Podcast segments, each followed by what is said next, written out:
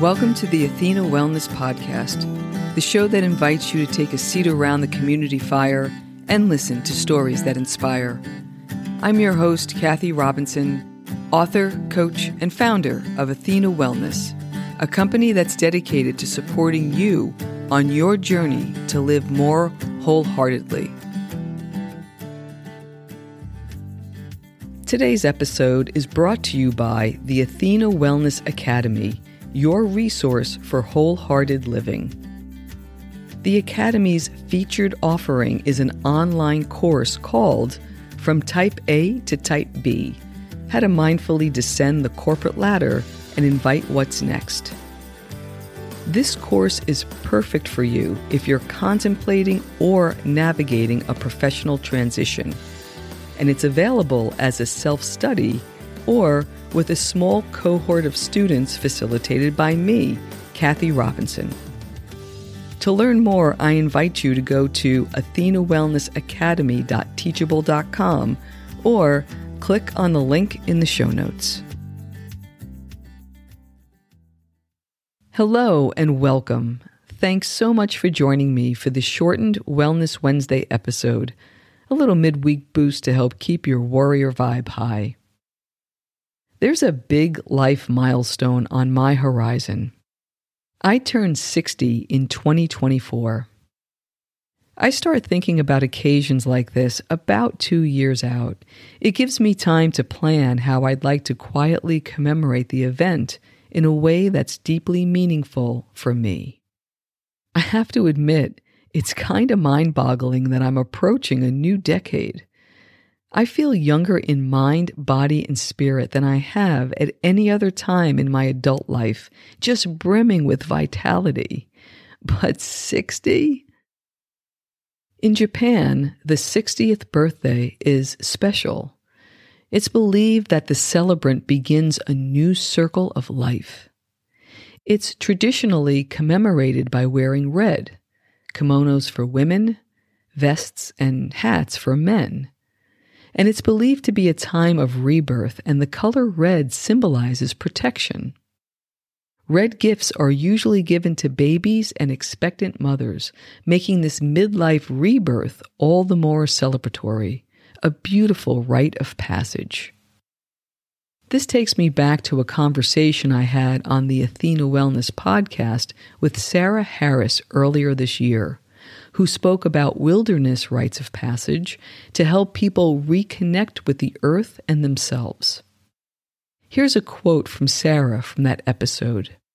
Quote, Rites of passage are organized, intentional ways that cultures have to help youth become adults and help adults go through significant life stages of having children, of marrying, divorcing, partnering, or starting something new. Any significant life passage can have an intention set to it so the community witnesses it. You may go through some kind of an ordeal and separate from a way of life you had before to step over the threshold into something new. And then you're also witnessed, in most cultures, by a council of elders who verify and hear your story. Sarah continues all those steps make the things we go through in life much more conscious, much more supported, rather than feeling like you're just freaking out going through all of this by yourself. And people are much more apt to come out of a rite of passage with a certain gift that they've learned or earned through the ordeal that they've been through, that not only becomes their personal gift, but it becomes part of what they share with their community. Unquote. And that's what's been rattling around my head, simmering in the background as I've enjoyed the warm summer weather. I felt something at its earliest stages of development, something just beginning to form an adventure, a discovery, a story. A thoughtful way to approach what's actually the beginning of, dare I say it, elderhood. And how do I prepare for elderhood when I still want to be at the kids' table? The other thing that kept flashing in my mind this summer was Sarah's description of her vision quest and what she learned.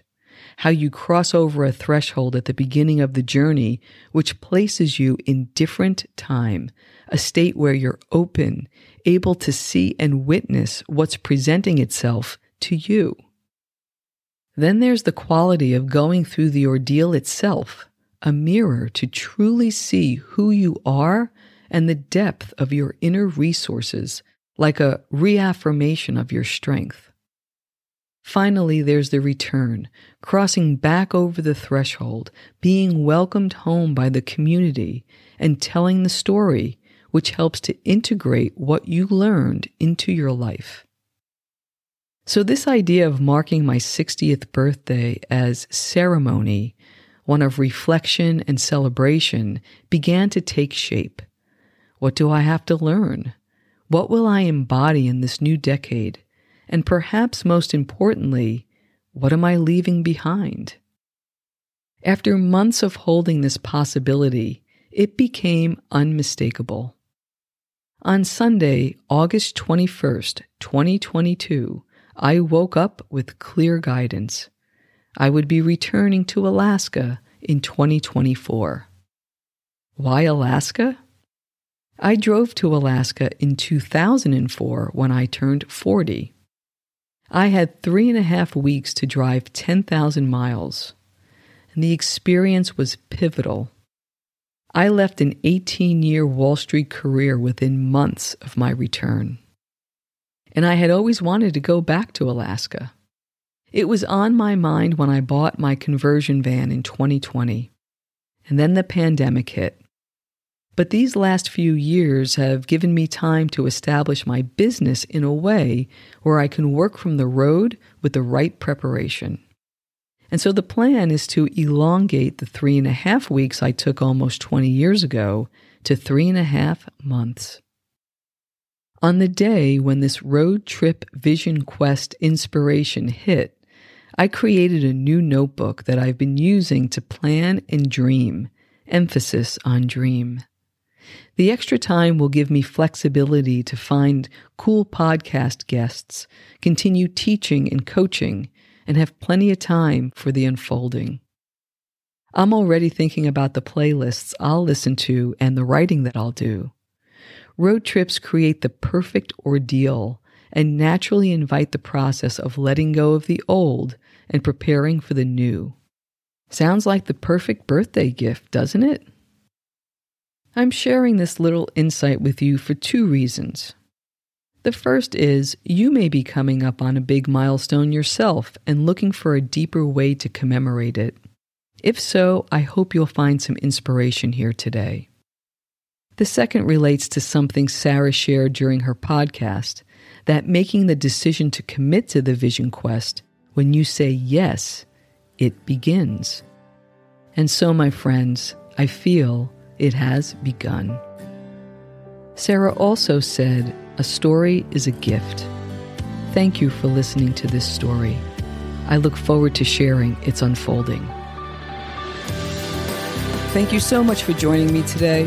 I know there are many ways you can spend your time. Thank you for choosing to spend it with me. Until our paths cross again, be kind to yourself and show your warrior spirit some love. If you know anyone who could benefit from today's episode, please pass it on. And many thanks for supporting the show by subscribing and leaving a review. It means a lot and it helps others find their way to our circle.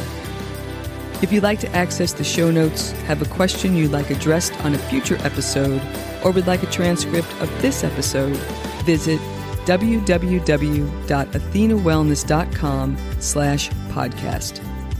Until next time, be well.